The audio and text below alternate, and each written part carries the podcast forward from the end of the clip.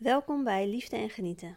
Ik ben Carlijn Bluis en in deze podcast heb ik het over allerlei onderwerpen die op wat voor manier dan ook iets te maken hebben met liefde en genieten. En dit is podcast aflevering nummer 18.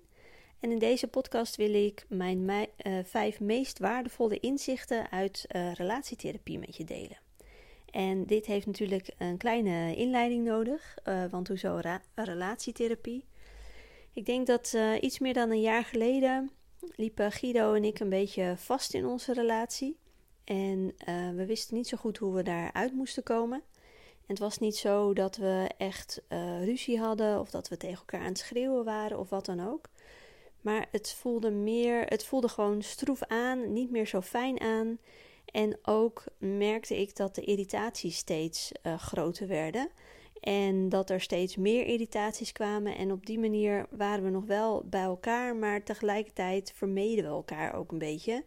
Door um, ja, vooral bezig te zijn met dingen die uh, moesten gebeuren, maar niet echt um, aandacht, oprechte aandacht hebben voor elkaar. En uh, het duurde nog even een tijdje voordat we uh, de stap durfden te zetten om ook daadwerkelijk in relatietherapie te gaan. Maar op een gegeven moment had ik zoiets van: Nou, dit gaat gewoon niet meer. Dit is niet leuk meer. Dit wil ik niet meer op deze manier. En um, nou, toen zei ik dat tegen Guido. Was natuurlijk een best wel een lastig gesprek. kan je iets bij voorstellen. En uh, we besloten inderdaad om in relatietherapie te gaan. En dat was een uh, eh, super goede keuze. Um, want ik denk dat we vooral allebei uit een familie komen, uit een gezin komen, waarbij we gewoon niet het goede voorbeeld hebben gekregen misschien niet per se een slecht voorbeeld, maar uh, niet een voorbeeld van hoe je met elkaar omgaat op een langere termijn, of als er irritaties zijn of wrijvingen zijn of dat soort dingen. Uh, we zijn allebei een beetje, hebben we geleerd om binnenvetters te zijn en om onze eigen zaakjes te regelen. En nou ja, zo zijn er nog een paar, een paar dingen die gewoon niet zo heel erg handig zijn binnen een relatie. En daar liepen we dus op vast. Dus afgelopen december zijn we in relatietherapie geweest. En ik denk dat we iets van, ik weet het niet precies, iets van acht sessies hebben gehad in, uh, in drie of vier maanden tijd. En um, ik weet nog goed dat ik uh, op zoek ging naar iemand waarbij we geen, ja, niet alleen maar puur praattherapie zouden hebben. Zo van, oh, we vertellen allebei waar we tegenaan lopen en dan gaan we het daarover hebben.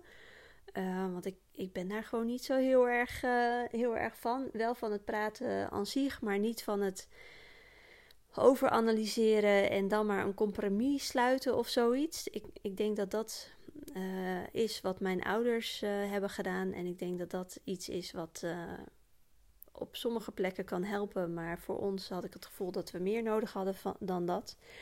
En wij kwamen bij Eline Blom uit. Zij zit in Haarlem en ze doet dus relatiecoaching, maar zij doet ook haptonomie, haptonomie erbij. Haptonomie. en um, het leuke was dus dat we in wel de sessie, alle sessies begonnen met van goh, hoe gaat het? Waar staan jullie? Uh, wat, wat speelt er nu op dit moment?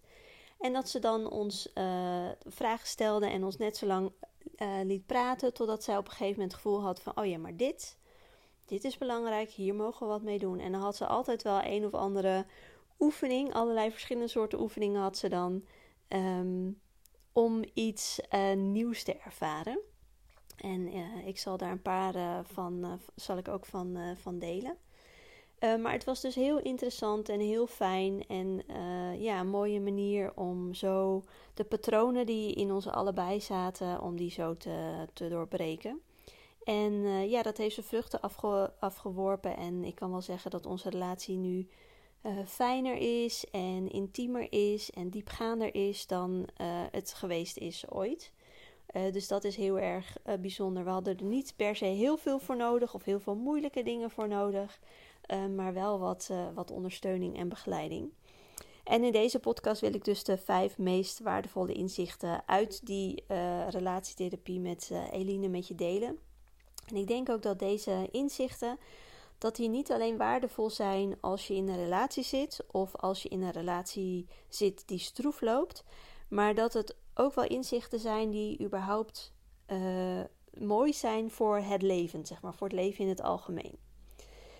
En het eerste inzicht dat ik uh, met je wil delen, dat gaat over geven en nemen. En dat is dus wat anders dan geven en ontvangen. Uh, wat natuurlijk zeker spiritueel gezien vaak over gepraat wordt. Of je kunt ontvangen en of je daar open voor staat, enzovoort, enzovoort. Dit gaat over geven en nemen. En ik gebruik gewoon een soortgelijk voorbeeld als zij toen ook aan ons uitgelegd heeft. Um, bijvoorbeeld stel dat je, dat je jarig bent en je vraagt een specifiek boek van een specifieke schrijver natuurlijk. En je vraagt dat voor je verjaardag en iemand komt jou dat geven. Dan is dat heel fijn om te ontvangen. Want je hebt daarom gevraagd en dat is echt iets geven wat iemand anders heel graag wil hebben. Dus dat is eigenlijk een hele prettige manier van geven. En net zoals bijvoorbeeld uh, bloemen. Ik hou heel erg van uh, bloemen. En Guido neemt wel eens uh, spontaan een bosje voor mij mee. En dat vind ik echt super leuk. Omdat eigenlijk kan je dat niet verkeerd doen bij mij. Ik hou gewoon heel erg van, van bloemen. En dat um, het voelt dus ook heel erg prettig om te, om te ontvangen. Um, want Guido die ziet dat dan gewoon staan en die denkt: Oh, we hebben geen bloemen meer. Daar doe ik Carlijne plezier mee. En die neemt ze dan mee. En dat, dat vindt hij dan leuk om, uh, om te geven. En ik vind dat fijn om dat te ontvangen. Maar de, je kunt ook geven met een bepaalde intentie erachter. Dus je geeft in principe met de intentie van: Goh, dit wil de ander graag hebben. En dat geef je om het geven. Maar heel vaak geven we, en ik doe dat en Guido doet dat, en ik denk dat heel veel mensen dat doen. Ik zie dat in ieder geval heel veel mensen in mijn omgeving ook doen. Dat we niet alles geven met de juiste intentie. Dus stel, om nog even terug te komen als voorbeeld uh, op die bos bloemen. Stel dat jij heel graag een praatje met mij wil maken.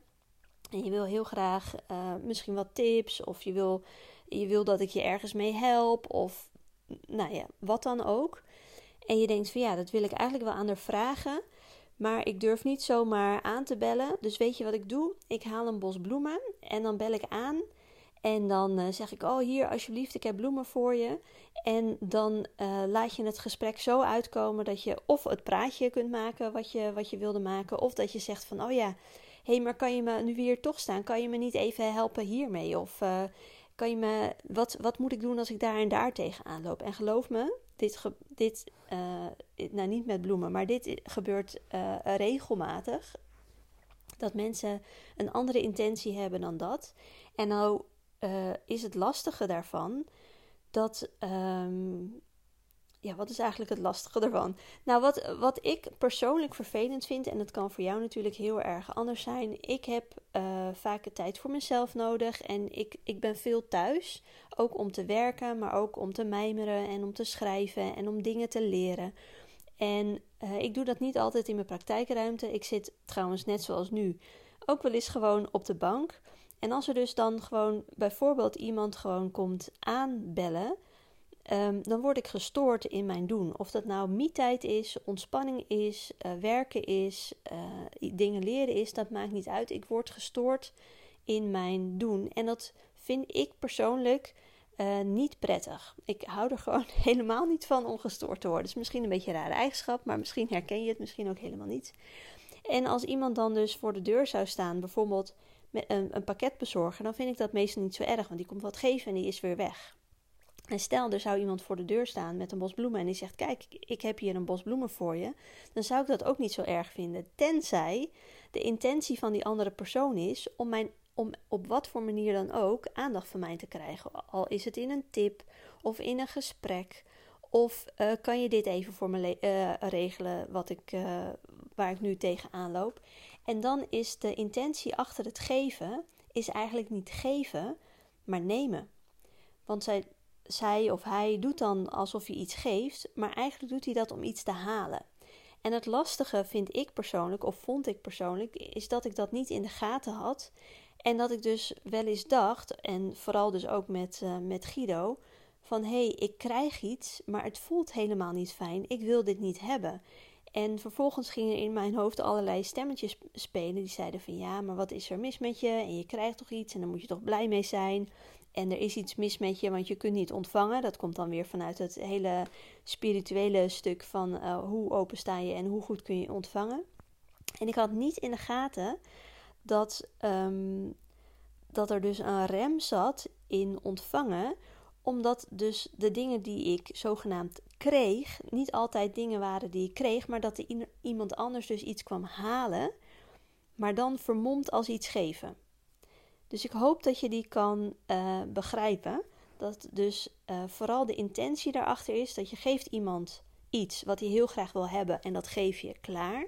Of je geeft iemand iets, maar daar zit een bedoeling achter om iets van die ander te nemen. En dat is dus echt een heel groot verschil. En ook al doet iemand dat bewust of doet iemand dat onbewust, als, degene, als jij degene bent die dat um, mag ontvangen of die dat te ontvangen heeft, dan kun je dat dus heel goed voelen. Ook weer onbewust waarschijnlijk.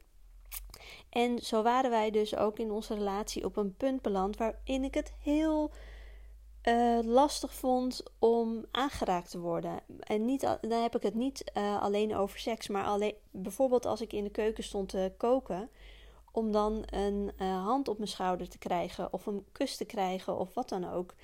En, het, en deze um, Eline die legde dus ook aan ons uit van ja, maar als iemand dus iets komt geven wat jij niet wil hebben, omdat die aandacht bijvoorbeeld van jou wil, omdat jij iets anders aan het doen bent, maar jij wil het dus eigenlijk niet ontvangen, niet op dat moment tenminste, dan is het dus niet geven, dan is het dus nemen.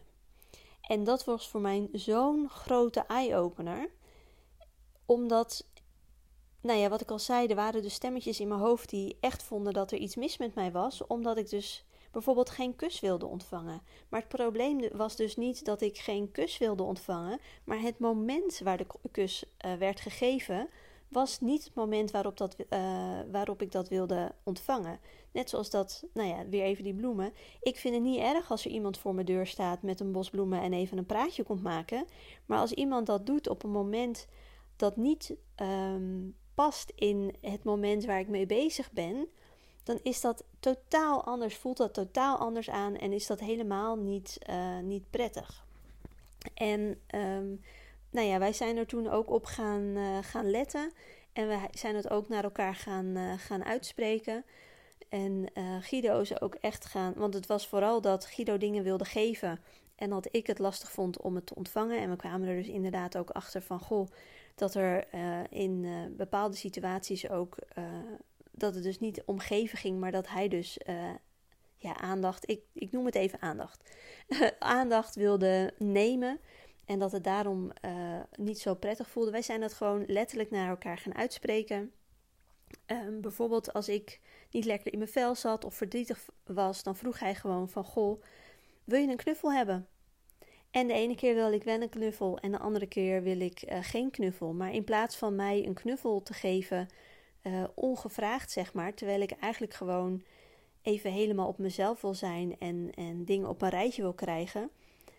Is, is totaal anders. Net zoals um, mag ik een knuffel van je hebben? In plaats van gewoon maar een knuffel nemen.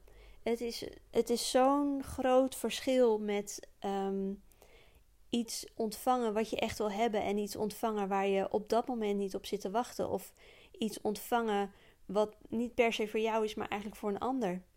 Dus dat was uh, ja, echt een van de grootste inzichten. En, en we zijn daar een tijdje heel erg gefocust op geweest. Zo van, goh, waarom doe ik dit eigenlijk? Waarom doe jij dit eigenlijk? Uh, kom je nu nemen? Kom je nu geven? Wil je dit wel ontvangen? En dat heeft gewoon een hele hoop uh, duidelijk gemaakt. En dat is, um, ja, dat was volgens mij al tijdens de eerste sessie dat we bij haar waren. Dat dat dat ze dat ons uitlegde. En dat was voor mij echt een heel groot verschil, maakte dat al. Uh, waardoor het op dit moment ook veel makkelijker is om uh, nee te zeggen, sowieso. Als uh, Guido iets wil geven en ik wil het niet hebben.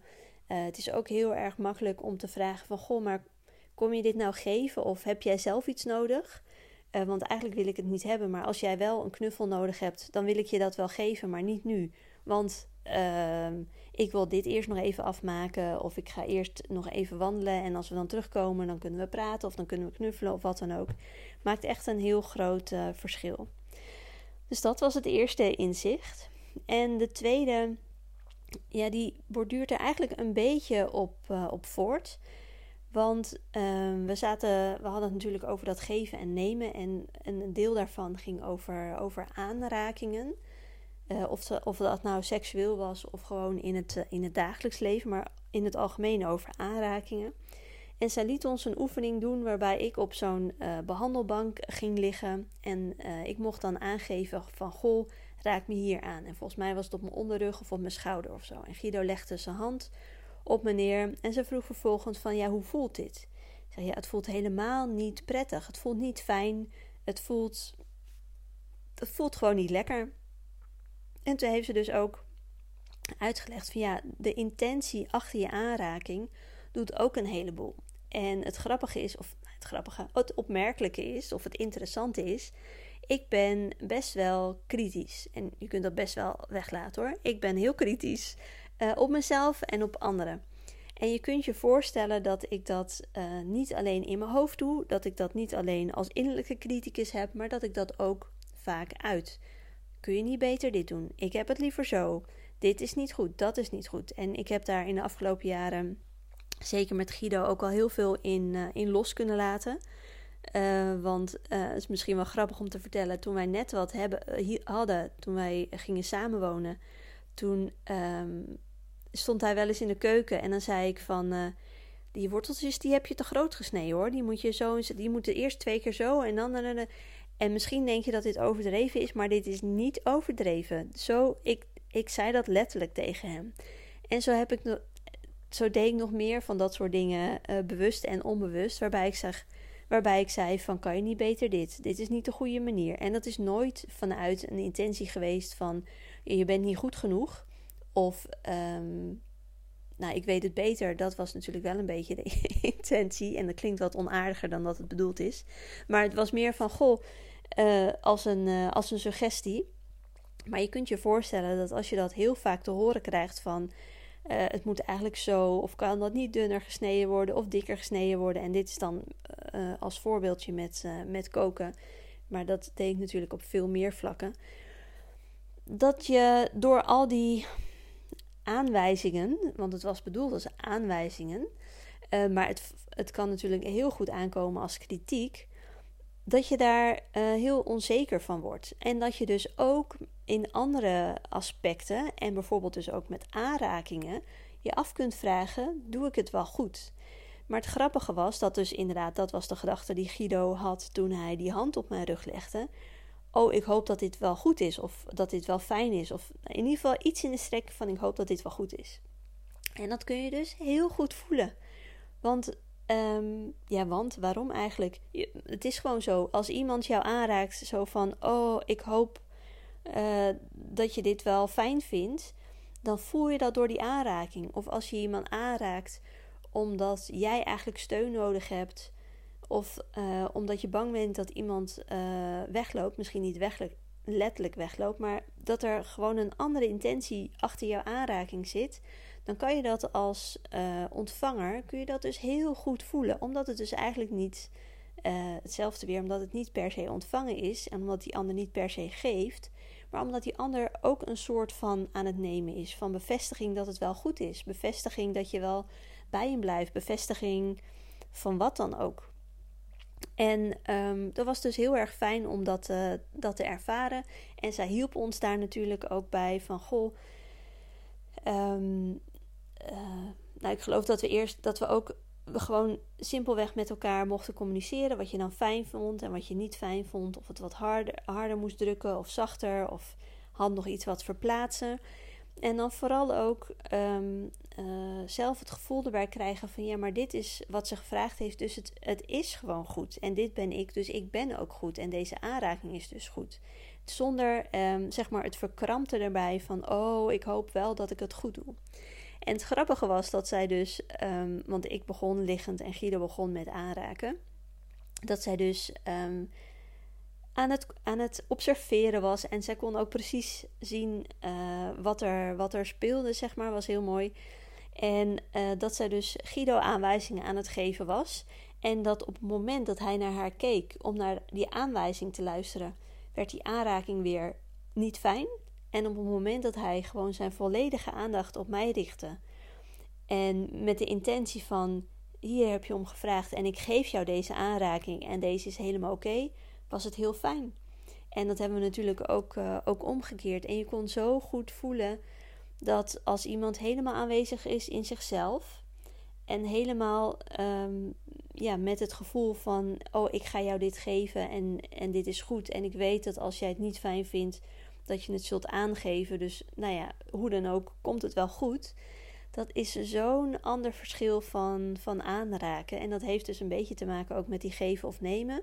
Maar dat heeft dus ook te maken met ehm, dat je helemaal aanwezig bent in jezelf. Want als jij iets doet wat ehm, terwijl je stevig aanwezig bent, dan komt sowieso alles anders over, maar ook helemaal een aanraking. En dat was ook heel erg mooi om te zien.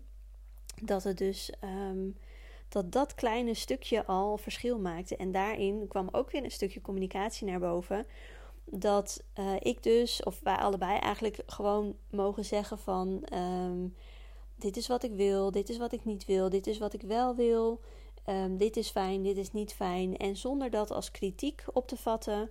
Um, en dus ook met een bepaald soort zekerheid dat je weet van ik doe dit op mijn manier en ik ben bij mezelf aanwezig. En als ik me goed voel, dan voelt zij zich waarschijnlijk ook goed. En als dat niet zo is, dan weet ik gewoon dat daar uh, kritiekloze feedback, laat ik het zo maar even noemen, op terugkomt. Dus dat was ook echt een super mooi inzicht en heeft ook echt een heel mooi uh, uh, verschil gemaakt bij ons. En wij zijn daar later nog een stapje verder in gegaan, want we hebben mm, een maand of twee geleden, denk ik, ja, hebben ook een tantra-sessie gedaan. Daar ga ik een aparte podcast over opnemen. Uh, maar dit was al het fijne voorstapje daarvan. Om gewoon eens te ervaren hoe dat nou is. Um, hoe iemand uh, je aanraakt. En dan vooral met welke intentie of met welke gedachten. Um, een ander mooi inzicht wat ik gekregen had was. Um, dat ik me bij, en dit is heel erg persoonlijk, dus ik weet niet of je daar heel veel aan hebt, maar ik vond het wel fijn om te delen en het was voor mij een heel mooi inzicht, is dat ik me heel erg veilig en heel erg gedragen voel uh, door Guido. En dat hij ook heel erg uh, stevig is en dat hij me kan hebben met alles wie ik ben en alles wat ik ervaar en alles wat ik doe. Uh, ik heb nog wel eens het gevoel dat ik raar ben en te spiritueel en te maf en te zweverig. Maar ook dat ik te veel ben qua emoties. Dat ik te zagrijnig ben, te boos ben, te verdrietig ben, te bang ben. Um, allemaal dat soort dingen. En Guido is daarin een stuk uh, stabieler. Maar ik heb dus eigenlijk van huis uit geleerd dat ik um, te veel ben en te raar ben vanuit mijn jeugd heb ik dat meegekregen. En dat, ja, dat heeft altijd een soort van. Uh, ja, dat doet, dat doet wat met je. Omdat als je dat gevoel hebt, dan ga je je soort van inhouden. En wat we ook door middel van verschillende oefeningen uh, geleerd hebben, is dat uh, Guido dat dus prima kan hebben met, van mij. En ik denk dat het mooiste inzicht daarin is dat um, dat we gewoon goed bij elkaar passen. Uh, maar ook dat we onszelf dus niet helemaal kwetsbaar op durven te stellen. Ondanks dat je misschien vaak denkt van wel. Of dat we niet helemaal onszelf durven zijn. Ondanks dat je misschien denkt uh, van wel. En dat het zo'n enorme verrijking is als je dat wel doet. Als je wel al je rarigheden en al je extreme, extreme dingen laat zien. En als je wel helemaal ja, doet wat je hebt te doen en, en bent wie je bent. En dat het dan heel mooi is om te zien uh, hoe de ander daarmee omgaat. En hoe verbazingwekkend, in ons geval dus, goed de ander dat kan hebben. Want ik weet nog dat wij op een gegeven moment een. Ja, we kregen dan een specifieke gesprekstechniek. Um, uh, zal ik zo wat over vertellen. Maar eigenlijk kwam het erop neer dat ik vond dat ik heel raar was en te veel was. En dat Guido dat juist heel erg mooi aan mij vond. En Guido zat ook iets te vertellen van ja, ik heb het gevoel dat dat en dat en dat een beetje uh, raar is of anders aan mij of niet goed genoeg is. En dat, dat, dat ik dat juist heel bijzonder aan hem vind. En dat dat juist um, een van zijn mooie kanten is of zijn mooie dingen is. Dus dat was heel erg bijzonder om dat zo te, te ervaren. Dus was een heel mooi inzicht dat eigenlijk, eigenlijk denk ik, is het inzicht dat uh, hoe meer je jezelf kan zijn met al je aspecten, alle mooie en alle lelijke aspecten. En hoe kwetsbaarder je durft te zijn, hoe meer ruimte er voor de ander is om jou ook helemaal te kunnen dragen en te accepteren en van jou te houden. Zonder uh, dat je je inhoudt of dat er filters zijn of dat er beperkingen zijn en dat je alleen maar een klein stukje laat zien. En dat dat, dat, dat juist een hele verdieping um, op je relatie kan geven. En ik kan me ook heel erg goed voorstellen, want dat heb ik de afgelopen jaren ook wel gezien, dat ik, ik ben er natuurlijk al een hele tijd mee bezig om los te laten hoe het hoort en verwachtingen los te laten. En dat is een heel proces, heel interessant en het gaat elke keer weer een stukje verder. En er zijn ook zeker mensen in mijn omgeving die zoiets hebben van: wat ben jij veranderd? En ik herken je niet meer en ik weet niet meer wie je bent. En, en die dat uh, helemaal niet fijn vinden. Dus die dat ongefilterde van mij, die dat veel minder aantrekt dan het hele gefilterde. En dat is natuurlijk heel erg interessant, want waarom zou je, uh, nou niet helemaal, eh, waarom zou je omgaan met die mensen? Dat klinkt een beetje afwijzend. Maar het is juist fijn om mensen in je omgeving te hebben die jou zien voor wie je bent en die jou accepteren voor wie je bent, zonder dat je een masker of een filter of wat dan ook hoeft op te, hoeft op te zetten. En eigenlijk de manier om erachter te komen wie die mensen zijn, is dus je masker afzetten, kwetsbaar zijn enzovoort. Dus dat is, uh, dat is heel mooi. En weet dus ja, inderdaad dat het in het geval van mijn relatie pakte het heel goed uit en was het echt een verdieping. Um, en ik heb dus ook mensen in mijn omgeving gehad met wie ik dus nu geen contact meer heb, omdat ze uh, dat ongefilterde en uh, nou ja, wie ik werkelijk ben, omdat ze dat niet aantrekkelijk uh, vonden. En dat is ook helemaal prima. Pijnlijk, maar wel prima. Um, dat was het derde inzicht. Nu het vierde inzicht. En ik had het daar net al even over. We kregen op een gegeven moment een oefening om. Um, waarbij de ene uh, mocht, iets mocht vertellen. Wat hij ook maar wilde vertellen. Um, en de ander alleen maar mocht luisteren. En dan vervolgens ging herhalen, letterlijk ging herhalen wat de ander zei. En dat ging dan niet over van, goh, ik heb gisteren uh, weet ik veel wat. Ik heb gisteren nog boodschappen gedaan en het staat in de koelkast en we eten vanavond zalm. Maar dat ging natuurlijk over wat meer, uh, meer gevoelstechnische dingen. Uh, bijvoorbeeld, uh, ik heb vanochtend een appje ontvangen van die en die en die. En dat deed me pijn omdat ik me daarin afgewezen voelde. Dus dat kon gaan over ja, iets wat ja, over kwetsbaar zijn. Dat was iets kwetsbaars dus, wat je mocht delen. En het mocht dan dus gaan over, over onszelf, dus over ons partner, maar ook over iets, iets daarbuiten. En dan moest die ander moest dat letterlijk herhalen. Um, om gewoon alleen maar als oefening om echt gehoord te worden. Dus als je bijvoorbeeld iets tegen iemand zegt, dan heeft de ander vaak de neiging om dat voor je op te lossen. Bijvoorbeeld, ik heb vanochtend een appje ontvangen van die en die en die. En daar stond dat en dat en dat in. En nu voel ik me heel erg verdrietig en afgewezen. Oh, maar moet je er niet om vragen dan? Of uh, je moet diegene maar links laten liggen? Of kun je niet beter het contact verbreken? Of kun je niet beter met die gaan bellen? Vaak hebben we de neiging om gelijk in een probleem oplossend iets uh, te stappen. En ik weet niet of mannen dat vooral doen, maar ik denk dat ik dat zelf ook wel doe. Maar het is vaak heel erg lastig om echt gewoon te luisteren naar de ander. En om echt gewoon voor die ander er te zijn, zonder zelf in actie te komen. En daar was deze oefening dus heel erg prettig voor. En sowieso was het een openbaring om te zien hoe lastig het is om überhaupt um, helemaal precies te horen wat de ander zegt. Want je hoeft, de opdracht was in principe om letterlijk te halen wat, herhalen wat de ander zei. Maar het ging er in um, essentie om dat de ander zoiets had van ja, wat jij mij nu teruggeeft is precies wat ik tegen jou gezegd heb.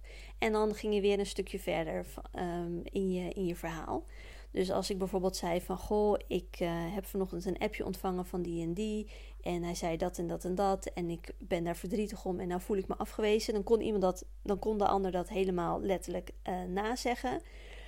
Um, maar je kon bijvoorbeeld ook uh, teruggeven van uh, ik hoor dat je zegt dat, daar begon het sowieso van, uh, mee, ik hoor dat je zegt dat je je verdrietig voelt en afgewezen voelt omdat ehm, die persoon dat tegen gezegd heeft. Dat was.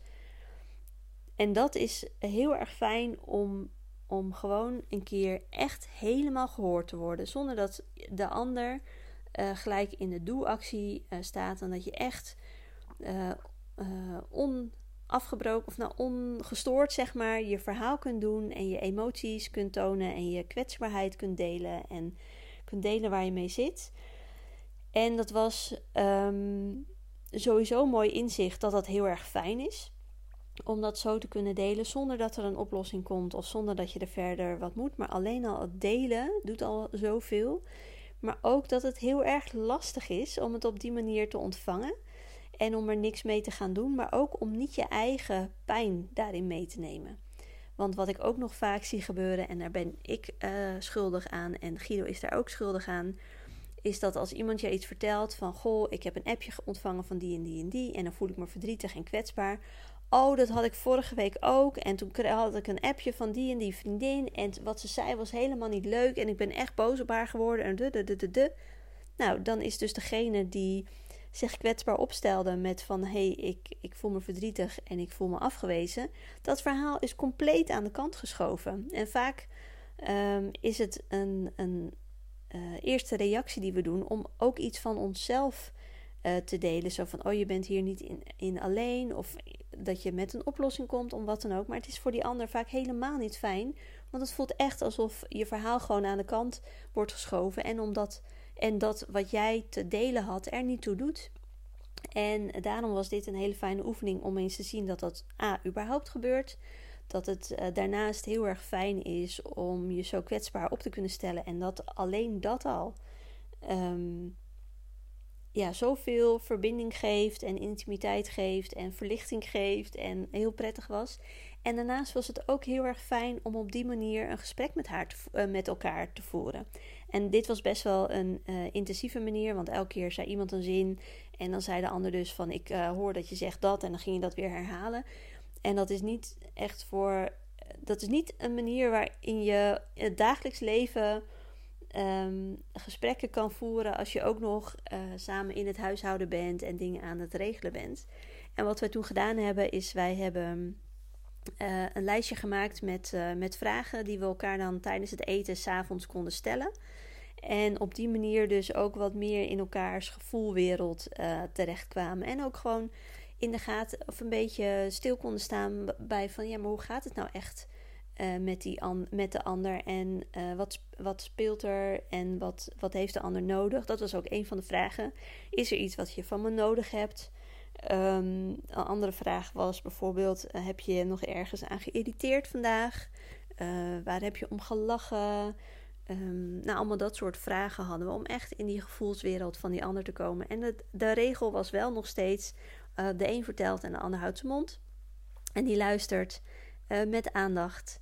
En dat, uh, dat is eigenlijk een oefening die we nog steeds regelmatig doen. En het is heel fijn om gewoon iemand te hebben die naar je luistert. En um, ja, wat dus eigenlijk het inzicht hierin is, is dat het dus heel fijn is als er naar je geluisterd wordt. Maar dus ook dat in het dagelijkse uh, gedoe van het leven, dat we daar dus eigenlijk heel erg weinig mee, mee bezig waren. En dat er vooral veel praktische dingen uitgewisseld werden. En uh, nou, dat het een hele fijne manier is om, om wat dieper met elkaar uh, te communiceren.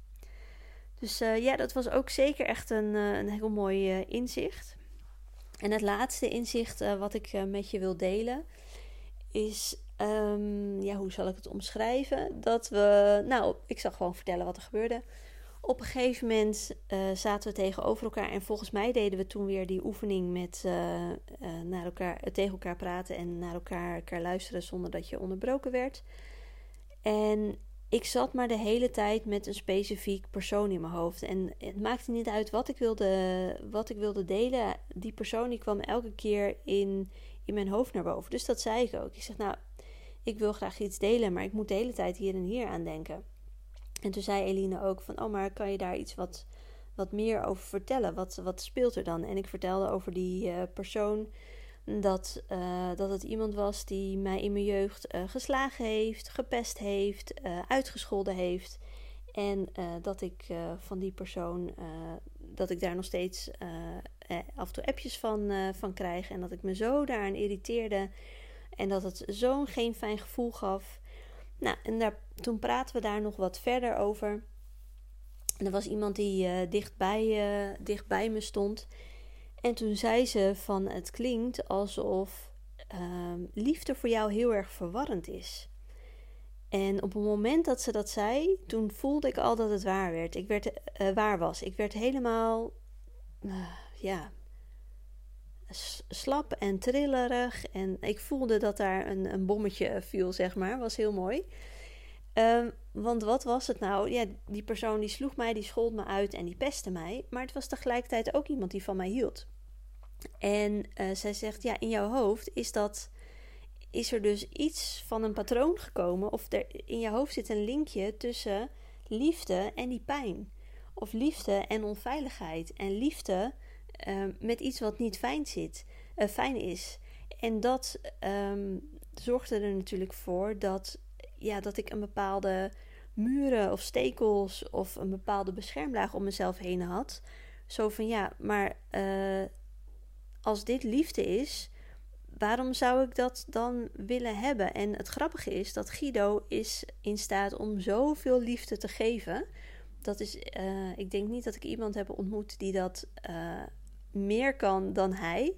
En ondanks dat een deel daarvan natuurlijk um, een beetje een bijsmaakje had vanwege dat geven en nemen, dat eerste inzicht waar ik het over had, um, zie ik ook dat zijn, zijn essentie is eigenlijk gewoon liefde. Hij heeft voor heel veel mensen heel veel liefde uh, te geven en ook voor mij. Maar ik vond dat dus lastig om te ontvangen, omdat voor mij aan liefde zat gewoon een, een, een bijsmaakje, zeg maar, een vervelend uh, bijsmaakje.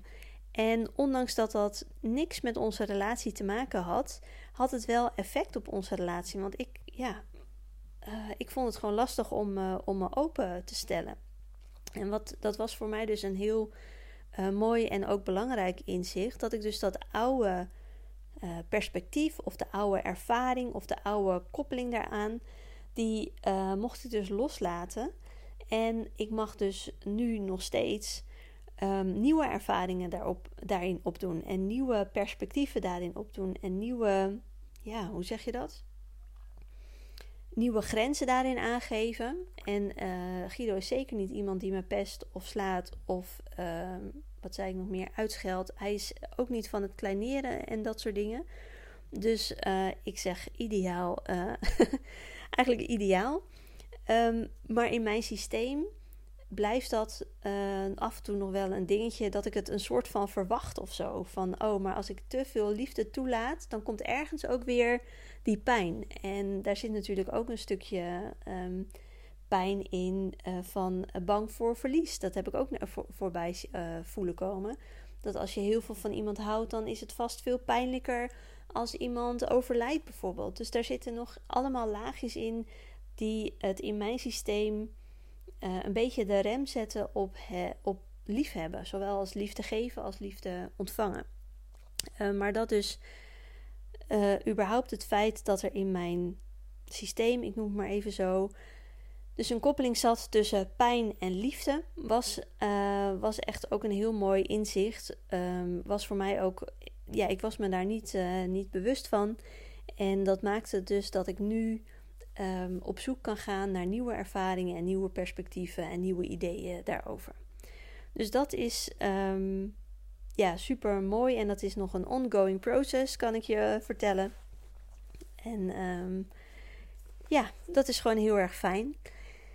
En uh, ik zit te denken wat ik nog meer wil vertellen. Ja, dit waren de vijf uh, inzichten die ik uh, voor je had. En ja, ik hoop dat je er ook wat aan gehad hebt. Want zoals ik in het begin al zei, van dit, gaat, dit zijn dingen die niet alleen gaan over uh, relaties of als je relaties troef loopt. Uh, maar ik denk dat het uh, misschien is er wel een van die vijf inzichten die ook bij jou een mega kwartje laat vallen en waar je, waar je verder mee, mee mag. En weet ook dat dat echt dat je het gewoon stapje voor stapje verder mag doen en dat, dat je daarin mag ontdekken. Want zoals als ik al zei, van wij hebben iets van vier maanden of zo zijn wij bij, bij Eline geweest. En elke keer kwam er weer iets anders naar boven. En zijn we van daaruit gaan ervaren hoe dat dan is, hoe die dynamiek is, hoe dat bij ons samen is, hoe dat bij ons persoonlijk is. En ehm, het, uh, het is vaak leuk om inzichten te krijgen en om dingen te weten en om dingen te leren, maar om er vervolgens dan ook wat mee te doen en daadwerkelijk in de praktijk te gaan voelen, dat is vaak uh, meer een, uh, een uitdaging. Dus ik nodig je zeker uit om um, een van deze inzichten misschien wel te pakken voor jezelf en om eens te gaan kijken van hé, hey, maar hoe zit dat eens? Hoe zit dat bij mij? Of hoe zit dat bij ons? Of hoe doe ik dat? Of hoe gaat dat met familie of met vrienden of wat dan ook? Ik denk dat dat heel erg uh, interessant is. Oké, dit was uh, wat ik met je wilde delen. Uh, ik hoor geloof ik ook boven dat ze wakker aan het worden zijn. Dus straks komen Guido en Robin weer naar beneden. En als het goed is, heeft Robin dan heerlijk geslapen. En dan komt hier ook wat meer herrie. Dus ik denk dat het een perfecte timing is om deze podcast af te sluiten. Ik wens je verder een hele fijne dag. En ik uh, zie of spreek je een volgende keer. Doei doei!